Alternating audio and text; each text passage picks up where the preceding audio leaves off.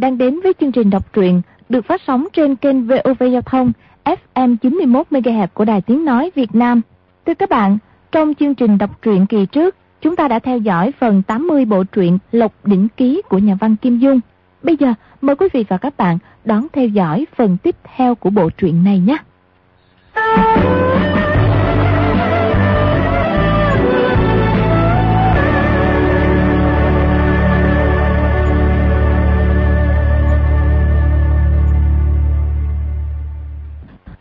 Phùng Tích Phạm đang định đuổi theo Thi Lan, chợt thấy Di Tiểu Bảo đang dung chủy thủ, đâm tới trịnh khắc sản.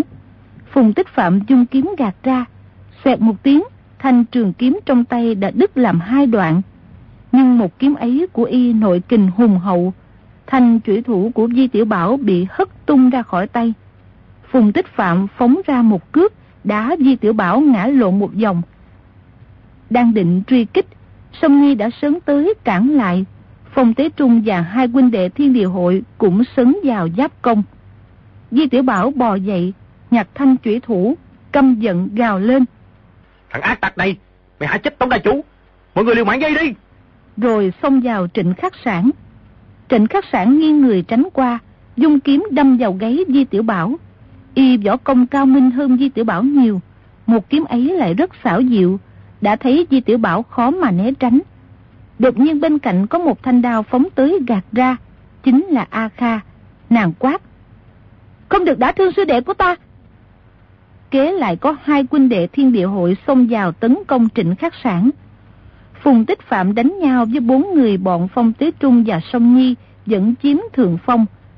Chát một tiếng đánh một quân đệ thiên địa hội miệng phun máu tươi chết lăn xuống đất. Chợt nghe trịnh khắc sản la lên be be. Phùng Tích Phạm bỏ đối thủ lao tới bên cạnh trịnh khắc sản, dung trưởng đánh chết một quân đệ thiên địa hội. Y biết Trần Cận Nam đã chết, những ngày này là do Di Tiểu Bảo đứng đầu, cứ thu thập thằng tiểu quỷ này trước, lập tức dung trưởng đập xuống đỉnh đầu Di Tiểu Bảo. Sông Nhi kêu lên, tướng công, chạy mau lên. Rồi tung người nhảy sổ vào sau lưng Phùng Tích Phạm. Di Tiểu Bảo nói, Cô cũng cẩn thận đó. Kế sải chân bỏ chạy, Phùng Tích Phạm nghĩ thầm. Nếu mình đuổi theo thằng tiểu quỷ kia thì không có ai chiếu cốt cho công tử. Liền dương tay trái ra ôm trịnh khách sản, đuổi theo Di Tiểu Bảo. Y tuy ôm một người mà vẫn chạy nhanh hơn Di Tiểu Bảo mấy phần. Di Tiểu Bảo quay đầu nhìn lại, giật mình, đưa tay định ấn lên cơ quan hàm sa xà ảnh, nhưng bước chân hơi chậm lại. Phùng Tích Phạm tới quá nhanh, chưởng phải đã vỗ ra, Lúc ấy tính mạng ngàn cân treo sợi tóc. Nếu đứng lại phóng ám khí ra thì có quá nữa là bị y đánh dở sọ. Chỉ đành nghiêng người tránh qua, sử dụng tuyệt kỹ thần hành bách biến tránh ra bỏ chạy. Phùng tích phạm mất đà xô tới, dội thu chân xoay người đuổi theo. Di tiểu bảo kêu lên. Hồn ma của sư phụ ta đuổi theo kìa, đang sợ lên đầu nhà núi kia. Nói hai câu ấy, hơi thở thoát ra, Phùng Tích Phạm lại tới gần thêm một bước. Phía sau Sông Nhi và Phong Tế Trung ra sức đuổi theo, chỉ mong chặn được Phùng Tích Phạm. Di Tiểu Bảo luồn đông lách tây, biến ảo khôn lường. Phùng Tích Phạm ôm trịnh khắc sản, thân hình rốt lại không thật linh hoạt, nên nhất thời không sao đuổi kịp. Sông Nhi và Phong Tế Trung lại cách phía sau dài trượng. Bên chạy bên đuổi một lúc, Di Tiểu Bảo dần dần thấy mệt. Trong lúc cấp bách, sải chân chạy lên dốc núi. Phùng Tích Phạm cảm mừng, nghĩ thầm ngươi tự chạy theo đường cùng. Nhìn thấy trên dốc núi ngoài một đường sơn đạo hẹp thì hai bên là vực sâu, không có đường lui, lại không đuổi gấp nữa. Chỉ thấy Di Tiểu Bảo chạy cuốn lên trên đường sơn đạo. Công phu thần hành bách biến không thể sử dụng được. Y vừa đạp chân lên đầu vực, Phùng Tích Phạm cũng sớm tới. Di Tiểu Bảo la lớn. Vợ lớn, vợ vừa, vợ nhỏ, mọi người tới giúp ta mau. Nếu vẫn không ra, thì sẽ phải làm quả phụ cả đó. Lúc y chạy lên dốc núi, năm cô gái trên dốc đã sớm nhìn thấy.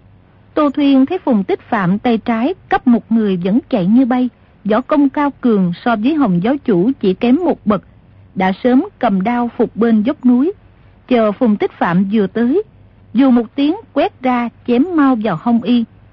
Lúc đầu Phùng Tích Phạm nghe Di Tiểu Bảo la hét in ỏi, chỉ nghĩ là y cố ý làm người ta phân tâm. chứ ngàn dạng lần không ngờ ở đây quả nhiên có người mai phục.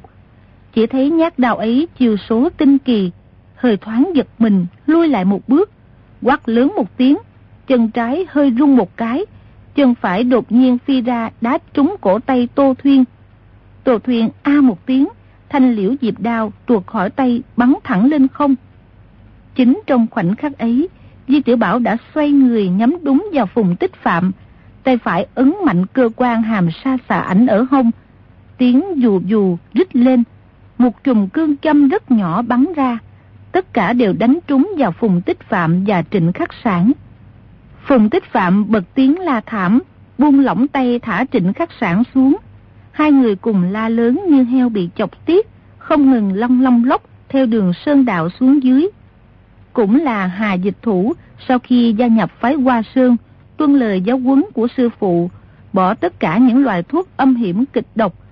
Chỉ dùng thuốc tê tẩm lên cương châm, hoàn toàn không phải là chất kịch độc chí mạng.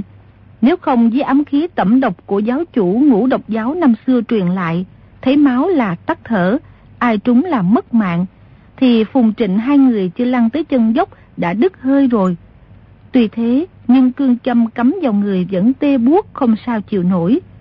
Hai người trên toàn thân như có mấy trăm con bò cạp chết độc đồng thời cắn rứt. Phùng Tích Phạm tuy cứng cỏi nhưng cũng không nhịn được kêu la không ngớt. Di Tiểu Bảo, Sông Nhi, Phong Tế Trung, Tô Thuyên, Phương Di, Mộc Kiếm Bình, Công Chúa, Tăng Nhu, A Kha trước sau chạy tới. Nhìn thấy tình trạng của hai người Phùng Trịnh đều nhìn nhau quảng sợ. Di Tiểu Bảo định thần lại, thở ra mấy hơi, chạy tới cạnh Trần Cận Nam. Chỉ thấy thanh kiếm của Trịnh Khắc Sản xuyên qua ngực y vẫn còn cắm trên người, nhưng y chưa tắt hơi, bất giác buông tiếng khóc rống, đỡ y ngồi lên. Trần Cận Nam nội công thâm hậu, nội tức chưa tan, hạ giọng nói. Tiểu Bảo, người ta rồi cũng phải chết. Ta, ta cả đời vì nước vì dân, không có gì phải thẹn với trời đất. Ngươi, ngươi cũng không cần phải đau lòng. Di Tiểu Bảo chỉ kêu sư phụ, sư phụ. Thời gian y và Trần Cận Nam ở chung với nhau rất ít. Mỗi lần gặp nhau lại chỉ lo sư phụ tra vấn võ công của mình tiến bộ tới đâu, trong lòng hồi hộp. Chỉ tính toán làm sao để che giấu lấp liếm chuyện mình không có lòng cầu tiến. Rất ít có ý cảm kích ơn thầy. Nhưng lúc ấy nhìn thấy y sẽ mất mạng trong khoảnh khắc, thì vô số việc làm không nói mà dạy của sư phụ lúc bình thời, tình thương như cha của sư phụ đối với mình lập tức tràn ngập trong lòng, chỉ hận không thể chết thay cho y, liền nói. Sư phụ, con không phải với người, võ công có người truyền thủ con, con, con chưa học được chút gì mà. Chỉ cần ngươi làm người tốt, thì sư phụ rất vui rồi. Còn học hay không học võ công, chuyện, chuyện đó cũng không hề gì. Con nhất định nghe lời người, làm người tốt, không làm người xấu nữa. Thằng nhỏ ngoan, trước này ngươi vẫn là một thằng nhỏ tốt mà. Thằng ác tặc trịnh các sáng hai người. Sư phụ, con đã chế phục y, nhất định con sẽ băm dầm y ra báo thù cho ngươi. Di Tiểu Bảo vừa khóc vừa nói, nước mắt ròng ròng. Trần Cận Nam thân hình rung lên, dội nói. Không, không. Ta là bộ thuộc của Trình Dương Gia. Cuộc tình gia đối với ta ơn nặng như núi. Chúng ta bất kể thế nào cũng không thể giết hại cốt nhục của quốc tinh gia. Ta là y vô tình, chứ ta không thể bất nghĩa. Tiểu bảo, ta sắp chết rồi. Ngươi không thể làm dơ danh tiếng trung nghĩa của ta. Ngươi ngàn dạng lần phải nghe lời, lời ta. vẻ mặt y vốn thoáng nét cười, nhưng lúc ấy đột nhiên tỏ ra vô cùng lo sợ, lại nói. Tiểu bảo, ngươi ưng thuận với ta đi. Nhất định phải thả y về Đài Loan. Nếu không, ta chết cũng không nhắm mắt. Sư phụ đã muốn ta thằng ác tặc ấy thì con nghe, thì con nghe lời người là được. Trần Cận Nam lập tức yên tâm, thở vào ra một hơi, chậm rãi nói. Tiểu bảo, đại nghiệp, đại nghiệp phản thành phục minh của thiên địa hội, người phải cố gắng mà làm.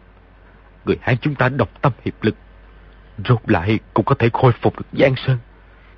Chỉ tiếc là, chỉ tiếc, tiếc là ta không thấy, thấy được nữa rồi. Giọng nói càng lúc càng nhỏ, không hít vào được nữa. Lúc ấy qua đời.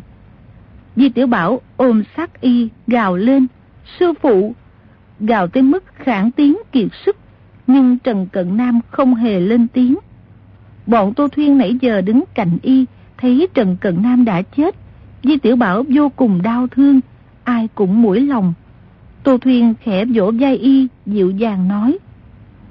Tiểu Bảo, sư phụ ngươi đã qua đời rồi. Di Tiểu Bảo khóc nói. Sư phụ chết rồi, chết rồi. Y trước này không có cha, từ trong đáy lòng đã sớm lấy sư phụ thay cha để bù đắp chỗ thiếu thốn về tình cảm. Chỉ là chính mình cũng không tự biết mà thôi. Lúc ấy sư phụ qua đời, nỗi đau đớn trong lòng như nước lục phá vỡ đê, không sao kiềm chế thế ra đốt lại mình vẫn là một thằng nhỏ cù bơ cù bất không cha.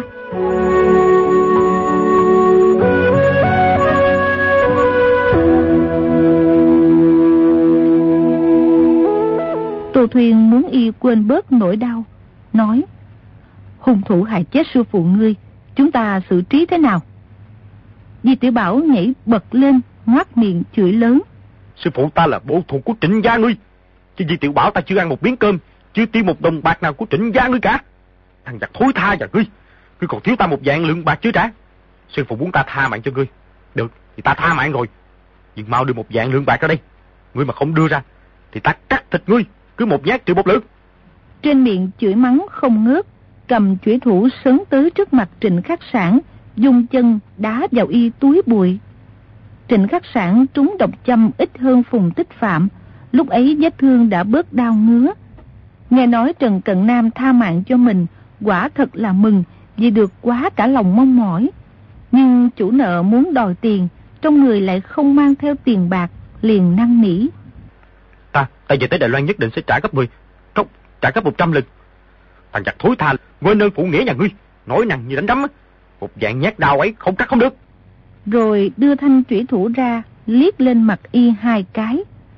Trịnh khắc sản quảng sợ hồn siêu phách lạc, chỉ mong nàng lên tiếng nài nỉ. Đột nhiên nghĩ ra. Không được, không được. Thằng tiểu tặc này rất yêu thương A Kha. Lúc này mà nàng lên tiếng này nỉ cho mình, chỉ e y càng căm hận mình. Một dạng nhát dao này, e một nhát cũng không thiếu được. Một trăm dạng lượng bạc ấy nhất định ta sẽ trả. Nếu như hương chủ, vì tướng công không tin, tự nhiên là ta không tin rồi. Sư phụ ta tin ngươi, mà ngươi hại chết người rồi. Trong lòng không kìm được nỗi bi phẫn, dùng chủy thủ đâm xuống mặt y. Trịnh khắc sản kêu lên. Nếu ngươi không tin, thì ta nhờ A Kha bảo lãnh.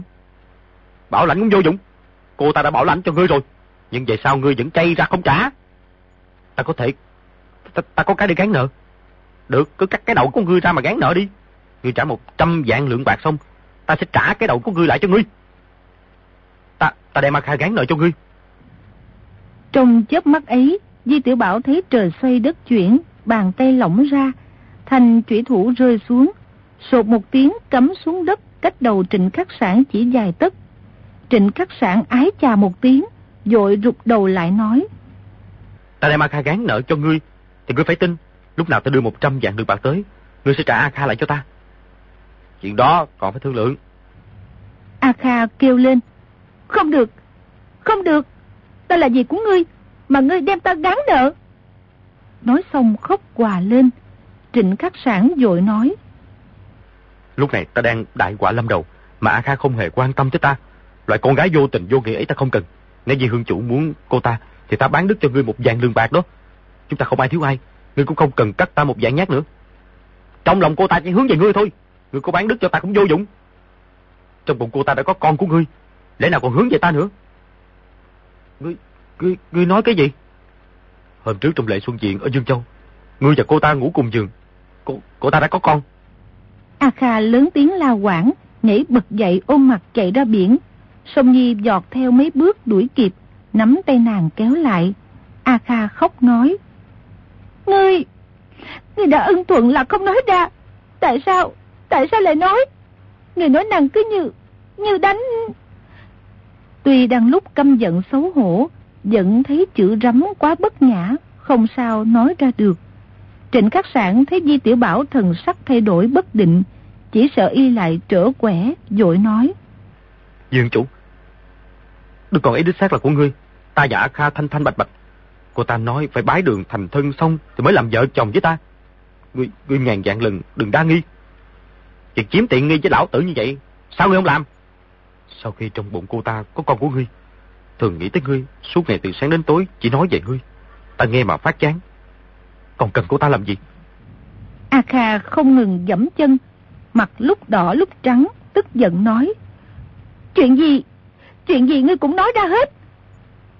Nói như vậy chính là thừa nhận lời y không phải là giả. Di Tiểu Bảo cả mừng nói. Được, đa tạ đa tạ, chúc hai vị bách niên hảo hợp. Phần lễ mừng này, sau này, sau này huynh đệ sẽ đưa tới bù lại. Nói xong từ từ bò dậy. Di Tiểu Bảo phì một tiếng, nhổ toạt một bãi nước bọt xuống đất, nói.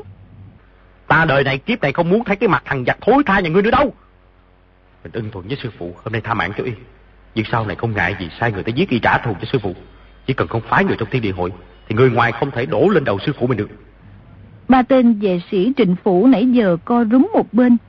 Đến lúc thấy Di Tiểu Bảo tha mạng cho chủ nhân, mới bước tới đỡ trịnh khắc sản lên, lại đỡ phùng tích phạm đang nằm dưới đất dậy. Trịnh khắc sản nhìn ra biển, trong lòng ngần ngừ. Chiến thuyền của Thi Lan đã đi xa rồi, trên bờ biển còn hai chiếc thuyền đang đậu. Chiếc của mình đã bị đại pháo của quân thanh bắn gãy cột buồm, khó mà đi được nữa. Chiếc kia thì còn nguyên dạng, rõ ràng là của bọn Di Tiểu Bảo, biết không lẽ nào lại nhường cho mình. Y hạ giọng hỏi. Phục sư phụ, chúng ta không có thuyền thì làm thế nào? Lên thuyền nhỏ rồi sẽ nói. Một đoàn người từ từ đi ra bờ biển, đột nhiên phía sau có một người cao giọng nói. Khoan đã, Dây hương chủ tha mạng cho các ngươi chứ ta chưa tha. Trịnh khắc sản giật nảy mình, chỉ thấy một người cầm đao đuổi tới, chính là phong tế trung cao thủ của thiên địa hội. Trịnh khắc sản rung lên nói.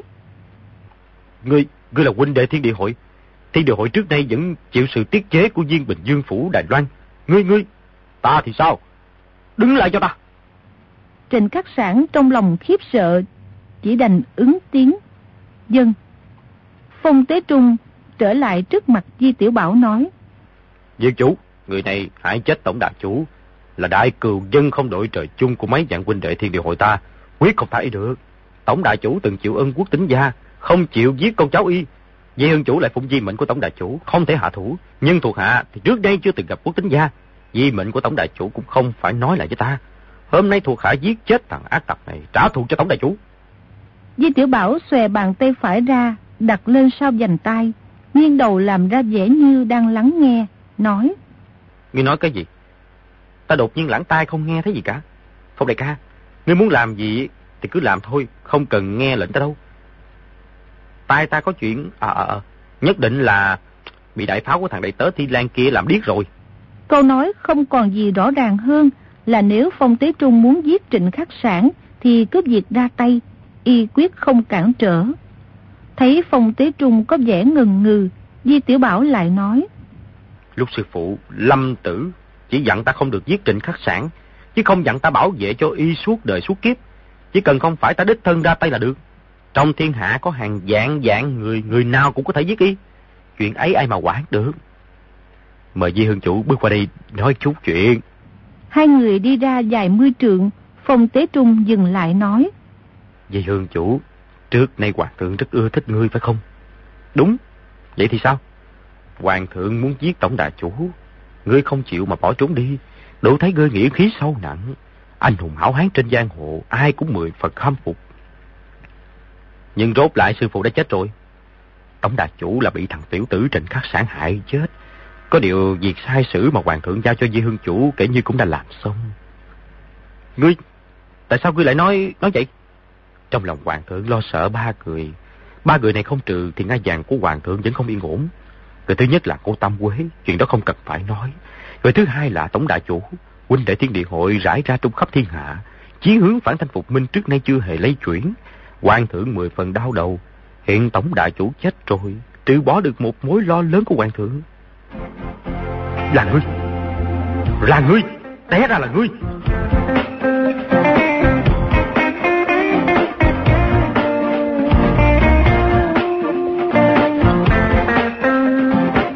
Di Tiểu Bảo trong thiên địa hội, làm gì nói gì, Khang Hy đều biết rõ từng chi tiết. Thậm chí cả tiếng lóng trong hội cũng có thể đọc thuộc lòng trôi chảy. Nhưng những việc như Di Tiểu Bảo lấy tứ thập nhị chương kinh, nhận chức Bạch Long Sứ trong thần Long Giáo, thì Khang Hy lại hoàn toàn không biết. Di Tiểu Bảo nghĩ kỹ lại, nhất định trong hội có gian tế, giả lại còn là người rất gần gũi với mình. Nhưng bấy nhiêu bằng hữu trong thanh một đường, người nào cũng mực đỏ lòng son, nghĩa khí sâu nặng, quyết không đi làm gian tế, bán đứng bạn bè. Vì vậy tuy trong lòng vẫn mang mối nghi ngờ rất lớn, nhưng không có chút đầu mối nào để tìm hiểu. Chỉ cảm thấy chuyện này mười phần cổ quái, khó có thể giải thích mà thôi. Lúc ấy Phong Tế Trung nói như vậy, Di Tiểu Bảo lập tức hiểu ra, nghĩ thầm. Mình thiệt đáng chết. Tại sao không nghĩ tới người này? Hôm đó hoàng đế muốn mình bắn phá phủ bá thước Trong thiên địa hội chỉ có một mình y không có mặt trong phủ. Chuyện đó đã không còn gì rõ ràng hơn.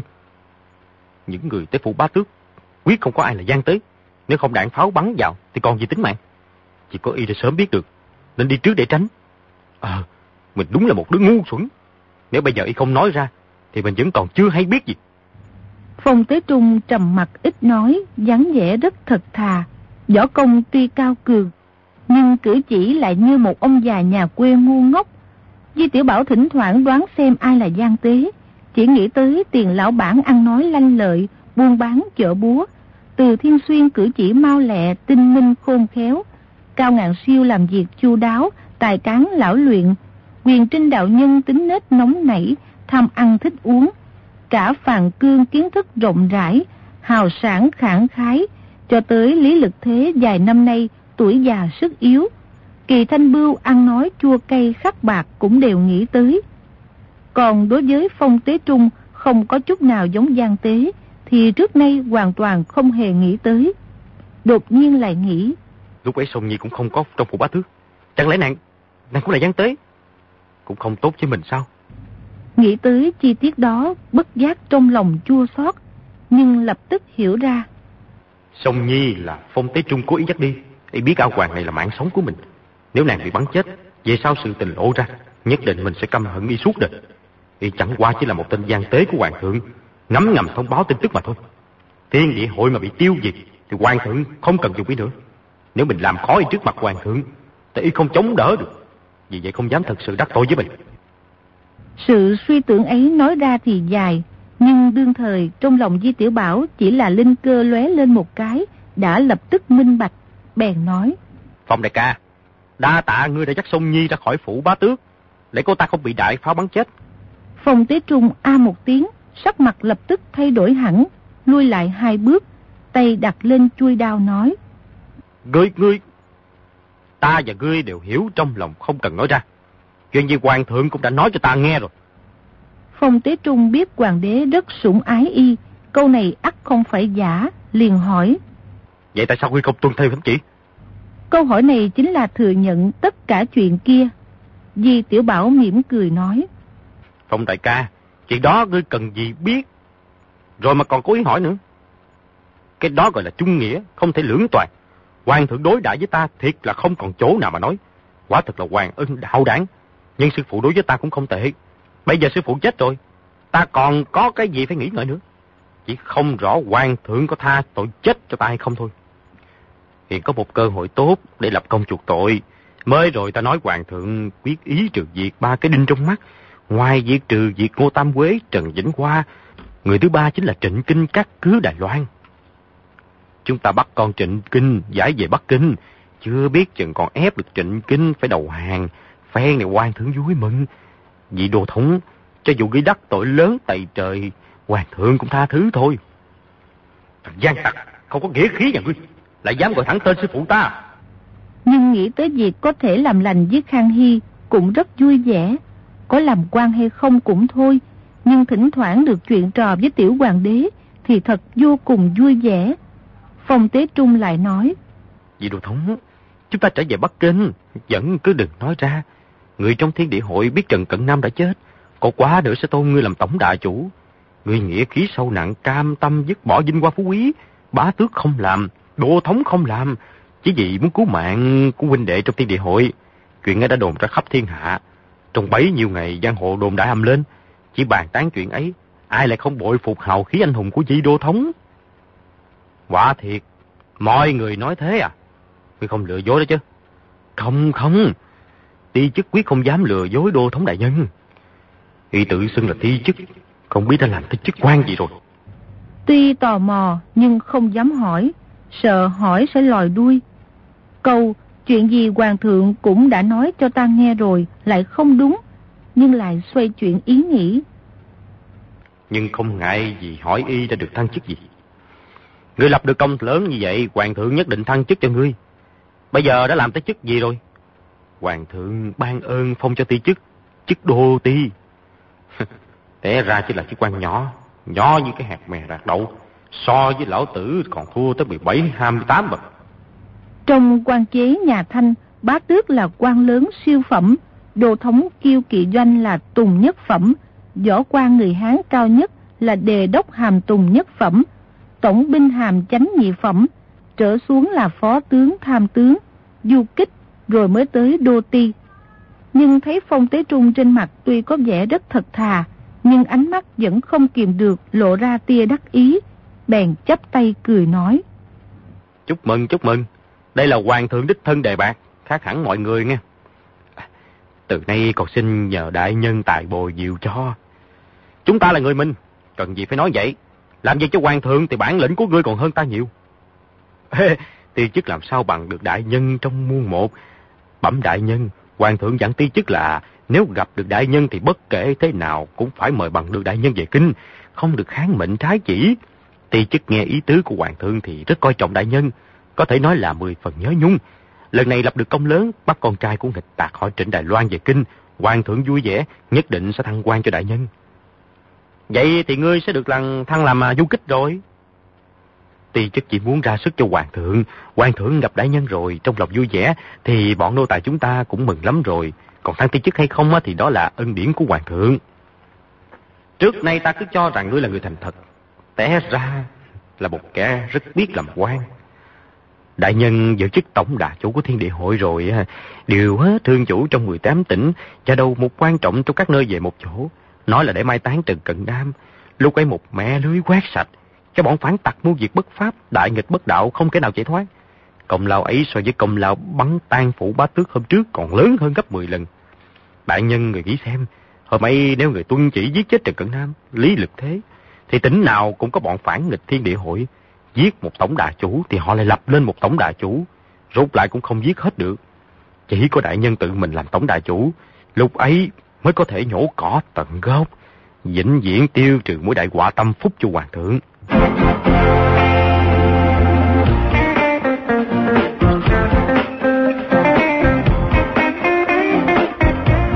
Mấy câu này khiến Di Tiểu Bảo nghe thấy sống lưng lạnh toát, nghĩ thầm. Độc kế này quả nhiên rất lợi hại. Có lẽ chưa chắc chính ngươi nghĩ ra được. Mười phần thì có tới chín phần là kế sách của tiểu hoàng đế mình về tới Bắc Kinh có quá nữa là sẽ được tiểu hoàng đế tha tội. Nhưng nhất định sẽ lại bắt mình để tiêu diệt thiên địa hội. Lần này nhất định y có cách hay để đối phó với mình. Không thể chạy thoát ra khỏi lòng bạc tay y nữa. Tiểu hoàng đế muốn mình đồng hàng. Muốn đánh vào mông mình. Chuyện đó không hề gì. Nhưng bắt mình đi làm tổng đà chủ thiên địa hội. Giết hết tất cả huynh đệ. Chuyện này thì ngàn dạng lần làm không được. Một khi làm chuyện này thì hảo hán khắp thiên hạ ai cũng chửi bới tổ tông 18 đời của mình. Sau khi chết thì còn mặt mũi nào gặp được sư phụ. Bọn vợ lớn vợ nhỏ đây, trong lòng cũng sẽ không coi mình ra cái gì. Cho dù người ngoài không đáng đếm xỉa, thì chỉ tiểu bảo lương tâm, tuy không có nhiều, nhưng rốt lại cũng có một chút chứ. Nếu mình không ưng thuận, y sẽ lập tức trở mặt với mình. Nếu động thủ thì bên mình đông người, cũng chưa chắc thú y. Chỉ là thằng khốn này võ công cao cường. Nếu để y giết chết vài người trong đám vợ lớn vợ nhỏ của mình thì không được. Mình không ngại gì giở trò hàm xa xả một phen. Ừ, đi gặp hoàng thượng thì vốn cũng muốn đi đó. Chỉ có điều à, phải giết quá nhiều huynh đệ thiên địa hội thì rất không có ý nghĩa khí. Không đáng là bạn bè, phải bạn bè cho kỹ. Đại nhân nói đúng, nhưng có câu rất hay là lượng nhỏ không quân tử, không độc chẳng anh hùng. Đúng đúng đúng đúng, không độc chẳng anh hùng. Ủa da, thằng tiểu tử trên khách sạn trốn đâu rồi ta? Phong Tế Trung giật nảy mình, quay đầu lại nhìn. Di Tiểu Bảo ngực nhắm đúng vào y, đưa tay đang định ấn cơ quan phóng độc châm ra, lại thấy sông Nhi sấn tới trước mặt, kêu lên. Tướng công, có chuyện gì vậy? vốn nàng thấy hai người trò chuyện không thôi, nãy giờ vẫn quan tâm, đã lần bước tới gần, chợt nghe Di Tiểu Bảo la lên ái chà, lập tức tung người giọt ra. Hàm sa xạ ảnh của Di Tiểu Bảo mà phóng ra, cố nhiên sẽ đánh trúng phong tứ trung, nhưng cũng sẽ trúng cả vào sông Nhi. Lúc ấy ngón tay đã đè lên cơ quan, nhưng không dám ấn xuống. Phong tế trung vừa quay lại nhìn, thấy Trịnh Khắc Sản và Phùng Tích Phạm vẫn đứng trên bờ biển, không có gì khác lạ. Lập tức biết ngay là không hay. Thân hình hụp xuống một cái, lật tay đã chụp được sông Nhi kéo nàng đứng che trước mặt mình. Với võ công của sông Nhi thì phong tế trung vốn chưa chắc đã chụp một cái là bắt được. Chỉ là y đột nhiên ra tay, sông Nhi không hề đề phòng, lập tức bị y nắm cứng quyệt mạch môn trên cổ tay, không sao động đậy. Phong tế trung trầm giọng. Di đại nhân, xin ngươi giơ tay lên. Cơ hội tốt đánh lén đã mất, sông Nhi lại bị kiềm chế. Di Tiểu Bảo lập tức rơi vào thế hạ phong, gượng cười hì hì nói. Phong đại ca, ngươi nói đùa gì vậy? Món âm khí không hình không bóng ấy của Di Đại Nhân quả lợi hại, ti chức rất là sợ sệt. Xin người giơ hai tay lên, nếu không ti chức đành đắc tội. Nói xong đẩy sông Nhi ra trước, mình núp phía sau nàng, cho Di Tiểu Bảo không phát ấm khí được. Bọn Tô Thuyên, Phương Di, A Kha, Tăng Nhu thấy bên này xảy ra biến cố, nhao nhao chạy tới. Phong Tế Trung nghĩ thầm. Thằng tiểu tử này từ yêu con A đậu này, nên không dám động thủ. Chứ đám đạt bà này thì không tiếc gì mạng thị, chỉ thương yêu thằng tiểu tử thôi. Tay trái rút cương đao bên hông ra, dương tay một cái, mũi đao đã kề vào cổ họng Di Tiểu Bảo quát. Nè, mọi người không được bước tới nha. Bọn Tô Thuyên thấy Di Tiểu Bảo đang bị nguy hiểm, lập tức dừng bước. Ai cũng vừa lo sợ vừa ngạc nhiên.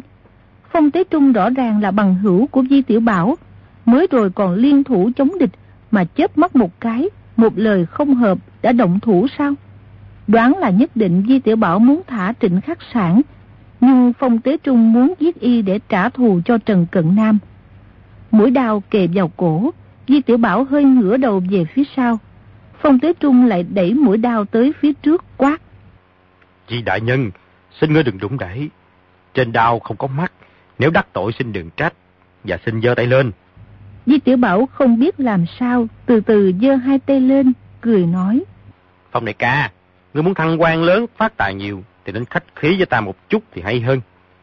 Thăng quan phát tài cố nhiên rất cần, nhưng trước hết phải giữ được tính mạng đã. Đột nhiên, thân hình hơi nghiêng đi, đã lạng ra phía sau lưng Di Tiểu Bảo, dương tay rút thanh chủy thủ trong ống giày của y, kề vào hậu tâm y nói. Di đại nhân, thanh chủy thủ này của ngươi rất là sắc bén, ti chức đã thấy ngươi dùng qua vài lần. Di Tiểu Bảo chỉ còn cách cười gượng, cảm thấy bối tâm hơi đau, biết thanh chủy thủ đã đâm thủng áo ngoài. Tuy có tấm bảo y hộ thân, nhưng không chống được thanh bảo kiếm này. Phong tế trung quát. Mọi người các ngươi quay lưng lại, ném hết binh khí xuống. Bọn Tô Thuyên thấy tình thế như vậy, chỉ còn cách theo lời quay người lại, ném binh khí xuống. Phong Tế Trung thấy còn sáu huynh đệ thiên địa hội đứng một bên, bèn gọi to. Mọi người qua đây, ta có câu muốn nói. Sáu người kia không rõ nguyên do, bèn bước tới gần. Phong Tế Trung khuỷu tay phải chợt hất lên một cái, chát một tiếng đã đánh trúng quyệt đại truy trên lưng Di Tiểu Bảo. Thành cương đao trong tay trái dung ra, soạt soạt. Á á chát chát, ái ôi mấy tiếng gian lên. Tất cả sáu huynh đệ thiên địa hội đã trúng đau mất mạng. Y trong khoảnh khắc chém chết sáu người, nhát đao nào cũng chém trúng chỗ yếu hại. Đao nhanh đòn độc, quả thật ít thấy. Bọn Tô Thuyên nghe tiếng la thảm, nhất tề quay nhìn, thấy sáu người nằm ngổn ngang dưới đất, hoặc ở đầu, hoặc ở cổ, hoặc ở ngực, hoặc ở lưng, hoặc ở nách, ở hông. Chỗ vết thương đều máu phun ra cóp dòi.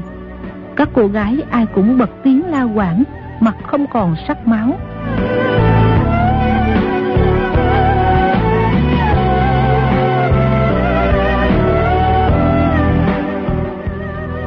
Là Phong Tế Trung thấy đã bị lộ mặt, nếu động thủ thì mình chỉ lẻ loi có một mình. Vì vậy bèn giết sáu huynh đệ thiên địa hội trước. Một là để ra quay cho Di Tiểu Bảo và các cô gái không dám kháng cự. hai là cũng để bớt đi sáu người. Như vậy thì đối phương nhân số tuy đông, nhưng cũng chỉ có một thiếu niên, bảy cô gái. Thanh đào trong tay y rút về, lại kề vào cổ Di Tiểu Bảo nói. Di đại nhân, chúng ta xuống thuyền thôi. Y chỉ muốn bắt Di Tiểu Bảo và Trịnh Khắc Sản hai người về dân cho Hoàng thượng là đã lập được kỳ công. Còn bảy cô gái thì cứ lưu lại trên đảo để xuống thuyền khỏi phát sinh tai họa khác. Mình đã thủ hạ lưu tình không giết bảy cô gái, đó cũng là để lại chỗ lùi để khỏi kết thù quán quá sâu với Di Tiểu Bảo. Sau này Hoàng thượng xử trí gã thiếu niên này thế nào thì là chuyện không ai đoán trước được. Các cô gái thấy Di Tiểu Bảo bị y khống chế, trong lòng đều run sợ, không biết làm sao là tốt. Công chúa Kiến Ninh lại giận dữ, lớn tiếng mắng. Ngươi là cái gì mà dám lớn mật vô lễ như vậy? Mau buông đao xuống. Phong Tế Trung hừ một tiếng, không đếm xỉa gì tới. Y từng theo Di Tiểu Bảo hộ tống nàng tới dân Nam thành hôn, biết được công chúa nên không dám buông lời xúc phạm. Công chúa thấy Y không đếm xỉa gì tới, lại càng giận dữ, trên đời ngoài Thái Hậu, Hoàng đế, Di Tiểu Bảo và Tô Thuyên bốn người, thì ai nàng cũng không coi ra gì. Liền không người, nhặt một thanh đơn đao dưới đất sớn tới, chém xuống giữa đầu Phong Tế Trung. Phong Tế Trung nghiêng người tránh qua, công chúa dù dù chém luôn ba đao. Phong Tế Trung lách trái lách phải tránh khỏi. Nếu đổi là một cô gái khác, thì y đã sớm phi chân đá tung ra rồi. Nhưng người cầm đao chém tới, lại là ngự muội của hoàng đế, là công chúa cành vàng lá ngọc. Điều y muốn trong lòng chỉ là lập công thăng quan, ra sức cho hoàng gia, thì làm sao dám đắc tội với công chúa. Lúc ấy chỉ đành né tránh, công chúa mắng. Quân nô tài khốn kiếp nhà ngươi, đứng yên không được động đậy. Ta muốn chém đầu ngươi. Tại sao cái đầu của ngươi cứ lắc tới lắc lui, làm ta chém không trúng? Ta sẽ nói với hoàng đế ca ca băm dầm ngươi ra. Phong Tế Trung cả kinh nghĩ thầm, nữ nhân này nói được là làm được. Thì với hoàng đế là anh em thân thiết, mình chỉ là một viên võ quan nhỏ như hạt đậu hạt mè, làm sao hơn được công chúa. Nhưng nếu nghe lời nàng phân phó, để yên cái đầu thối tha của mình không động đậy, cho cánh tay quý báu của công chúa điện hạ ngàn vàng, dung đao chém xuống, thì tựa hồ có chỗ khó mà dân lệnh. Công chúa chửi ầm lên, Đường đào cứ trái một nhát, phải một nhát chém tới tấp. Phòng tế trung thân hình hơi nghiêng đi, nhẹ nhàng tránh qua. Tuy nhát nào cũng cách y chẳng qua chỉ dài tấc, nhưng Thủy chung vẫn không trúng. Công chúa nổi nóng, dung đao từ hông quét ngang ra. Phòng tế trung kêu lên, cẩn thận. Tung người nhảy giọt lên, nhìn thấy nhát đao ấy của nàng thu lại không được, chém thẳng vào đầu vai Di Tiểu Bảo. Y thân hình đang trên không, chân trái phóng ra, đá Di Tiểu Bảo ngã lăn xuống đất, đồng thời mượn lực nhảy ra hơn một trượng. Sông Nhi nhảy sổ tới, để sóc Di Tiểu Bảo lên sải chân bỏ chạy. Phòng tế trung cả kinh, cầm đao đuổi theo. Sông Nhi võ công cao cường, nhưng rốt lại sức yếu. So với Di Tiểu Bảo còn thấp hơn nửa cái đầu. Bế y nằm ngang chạy được vài trượng, thì phong tế trung đã đuổi sát tới. Di Tiểu Bảo quyệt đạo sau lưng bị phong tỏa, chân tay không thể động đậy, chỉ nói. Buông ta xuống, để ta phóng ám khí. Nhưng phong tế trung đuổi theo rất mau. Sông Nhi có muốn buông Di Tiểu Bảo xuống, để y phóng ám khí, hàm sa ảnh ra, dĩ nhiên đã không kịp. Trong lúc nguy hiểm, dùng hết sức ném thân hình y ra. Phong tế trung cả mừng, dội sấn tới dương tay đón lấy. Đột nhiên sau lưng có một tiếng rắc khẽ vang lên, giống như tiếng đao lửa, đá lửa chạm nhau. Kế đó bình một tiếng gian rền, thân hình y bay tung lên đập mạnh xuống đất, lập tức không động đậy gì nữa. Di Tiểu Bảo rơi xuống bãi cát, tuy không bị thương nhưng nhất thời không bò dậy được. Chỉ thấy sông Nhi trước người có một làn khói mù mịt, trong tay cầm một khẩu đoạn thương, chính là lễ vật năm xưa Ngô Lục Kỳ đã tặng lúc kết nghĩa anh em với nàng. Đây là quả khí tinh xảo do nước La Sát chế tạo, quả thật vô cùng lợi hại. Phong Tế Trung tuy võ công trác tuyệt, nhưng tấm thân quyết nhục cũng chịu không nổi. Sông Nhi cũng quảng sợ ngẩn ra, khẩu quả thương nổ một phát, chấn động khiến tay nàng tê trồn. Khẩu quả thương rơi xuống đất. Di Tiểu Bảo chỉ sợ Phong Tế Trung chưa chết, sấn lên vài bước, ngực hướng thẳng vào y, ứng cơ quan ở hông. Một trùng ngân châm bắn ra cắm hết vào người y. Nhưng Phong Tế Trung không hề động đậy, quả thương vừa bắn trúng, y đã mất mạng rồi. Các cô gái đồng thanh reo hò súng lại, bảy cô gái thêm Di Tiểu Bảo, đúng là năm người mười miệng, không trừ không bớt. Ngươi một câu, ta một câu, nhao nhao hỏi han lý do. Di Tiểu Bảo thuật lại vắn tắt. Song Nhi và Phong Tế Trung sống cạnh nhau rất lâu, trước nay y trọng hậu chất phát. Đối với mình lễ số đầy đủ, quả thật là một ông già cực kỳ tốt bụng. Nào ngờ tâm cơ sâu sắc như vậy, càng nghĩ càng sợ. Nàng quay người nhặt khẩu đoạn thương, đột nhiên hiểu ra thâm ý của Ngô Lục Kỳ lúc kết nghĩa anh em với mình năm xưa. Vị kỳ nhân võ lâm này mong mỏi về sau Di Tiểu Bảo sẽ cưới mình làm vợ. Có điều mình là một A Hoàng, thân phận không xứng đáng. Nhưng sau khi làm nghĩa muội của Hồng Kỳ Hương Chủ Thiên Địa Hội thì hoàn toàn có thể làm vợ Hương Chủ Thanh Mộc Đường Thiên Địa Hội. Nàng nghĩ tới hảo ý của Nghĩa Huynh, lại thấy người mất súng còn, không kìm được rơi nước mắt.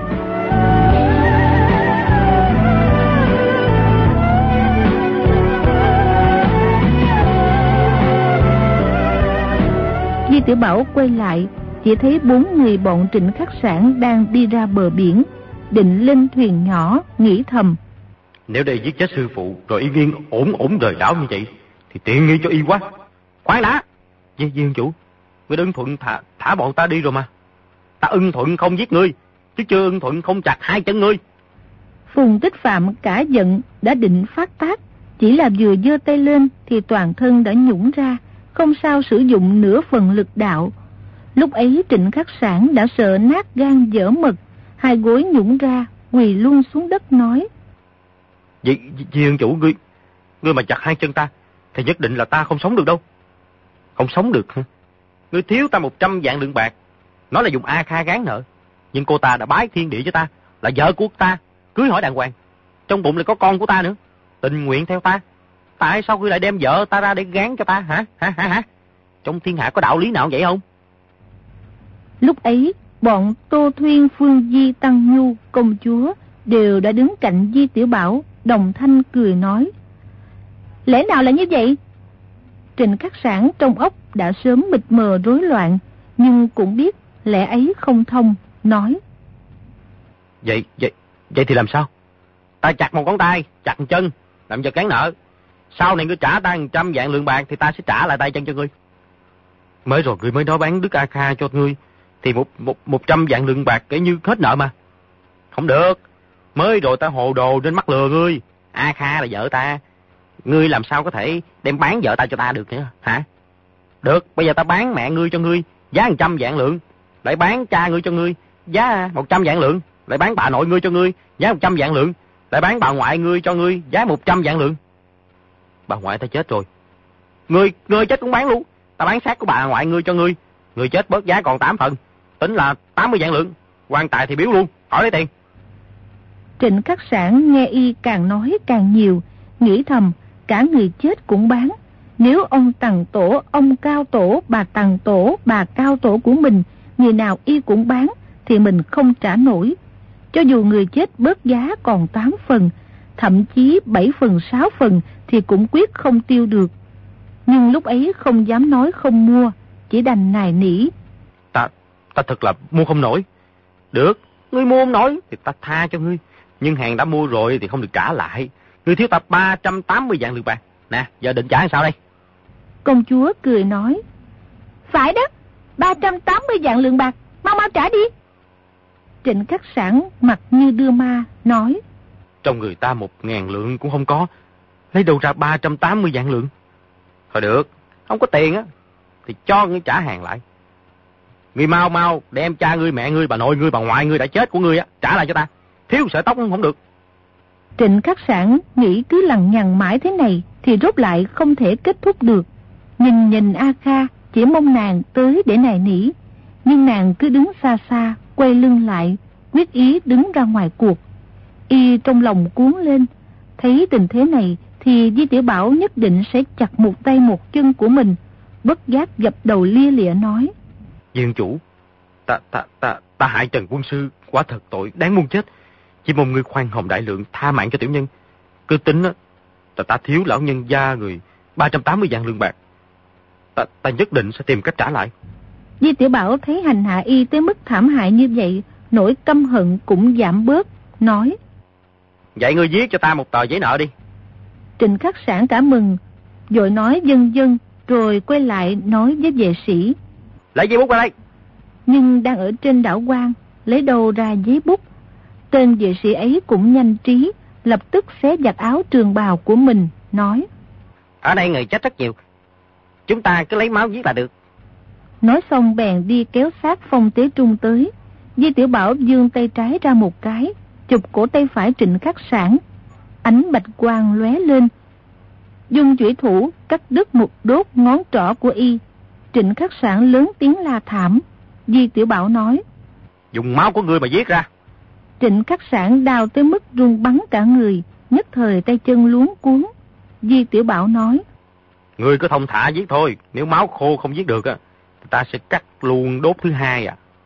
Trịnh khắc sản rồi nói dân dân, lẽ nào còn dám chần chừ, dùng ngón tay cục viết lên mảnh dài áo. Thiếu 380 dạng lượng bạc chẳng, trịnh khắc sản ký. Viết xong 13 chữ đã đào tới mức cơ hồ ngất đi. Di Tiểu Bảo cười gằn nói. Uổng cho ngươi đường đường là công tử trong dương phủ, mà ngày thường không chịu tập viết. Chỉ có tờ giấy nợ có mấy chữ mà xiên xiên xẹo xẹo. Toàn là bãi bút, không có chữ nào là thẳng bút hết trơn. Rồi đón lấy mảnh dài áo đưa cho Sông Nhi, nói. Nè, cô cất đi. Đọc coi số bạc có đúng không? Người này gian trá giảo quạt, đừng để viết bớt đi vài lượng nha. Sông Nhi cười nói. 380 dạng lượng bạc, không thiếu đâu. Rồi cất tờ giấy nợ viết bằng máu vào bọc. Di Tiểu Bảo hô hô cười rộ, nhắm đúng cầm trịnh khắc sản, phóng ra một cước quát. Cút đi! Trịnh khắc sản ngã lộn một vòng, lăn nhào ra ngoài. Tên vệ sĩ dội chạy tới đỡ y lên, buộc vết thương trên ngón tay cho y. Hai tên vệ sĩ chia nhau đỡ trịnh khắc sản và phùng tích phạm lên một chiếc thuyền nhỏ, chèo ra ngoài biển. Di Tiểu Bảo cười rang không ngớt, nhưng chợt nhớ tới sư phụ chết thảm, nhịn không được, lại buông tiếng khóc lớn. Chiếc thuyền nhỏ chèo ra biển được vài mươi trượng, trịnh khắc sản mới hơi định thần nói. Chúng ta qua cướp chiếc thuyền lớn mà đi, chắc bọn trai gái chó má kia, đuổi không kịp đâu. Nhưng chèo tới gần chiếc thuyền lớn, thì thấy thuyền không có bánh lái, tất cả đồ dùng trên thuyền đều không có. Phùng Tích Phạm tức tối nói. Một trai gái chó má kia lấy đi hết rồi. Nhìn thấy biển rộng mênh mông, sóng nước cuồn cuộn, trên chiếc thuyền nhỏ không có thức ăn nước uống, làm sao có thể đi xa? Trịnh Khắc Sản nói. Chúng ta quay lại này nỉ thằng tiểu tặc ấy, hỏi mượn thuyền của y. Nhiều lắm là viết thêm một tờ giấy nợ 380 vạn lương bạc nữa. Họ cũng chỉ có một chiếc thuyền ấy, làm sao cho chúng ta mượn được. Ta có chôn thay trong bụng cá cũng không muốn nài nỉ cái thằng tiểu tặc ấy lần nữa. Trịnh Khắc Sản nghe y nói rất dứt khoát, không dám trái lời, thở dài một tiếng, sai ba tên vệ sĩ chèo thuyền ra biển.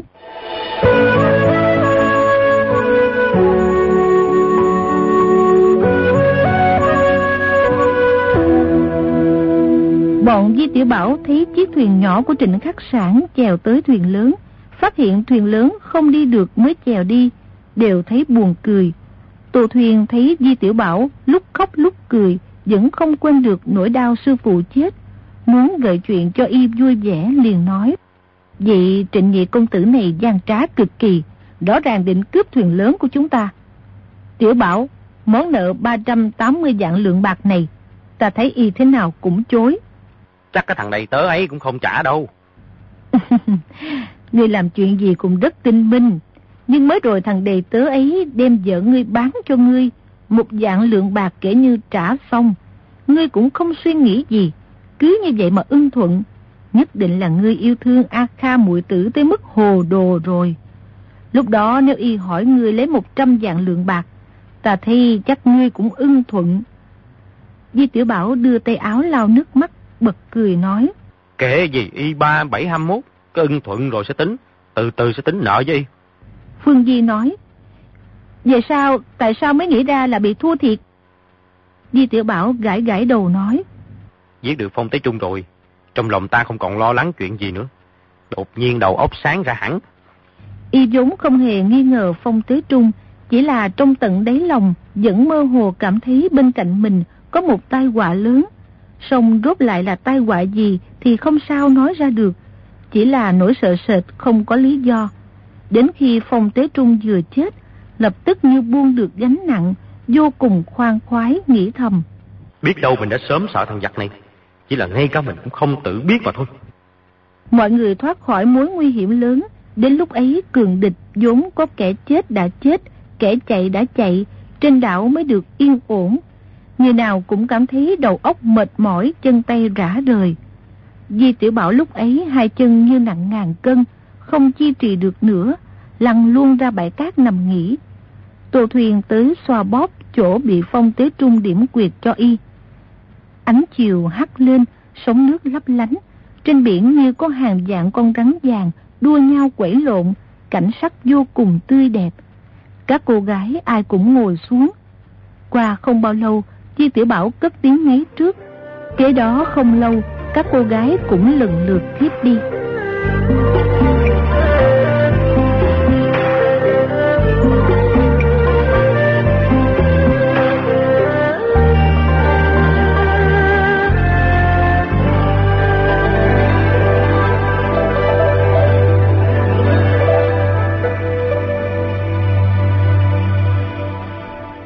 Các bạn thân mến, chúng ta vừa theo dõi phần 81 bộ truyện Lộc Đỉnh Ký của nhà văn Kim Dung.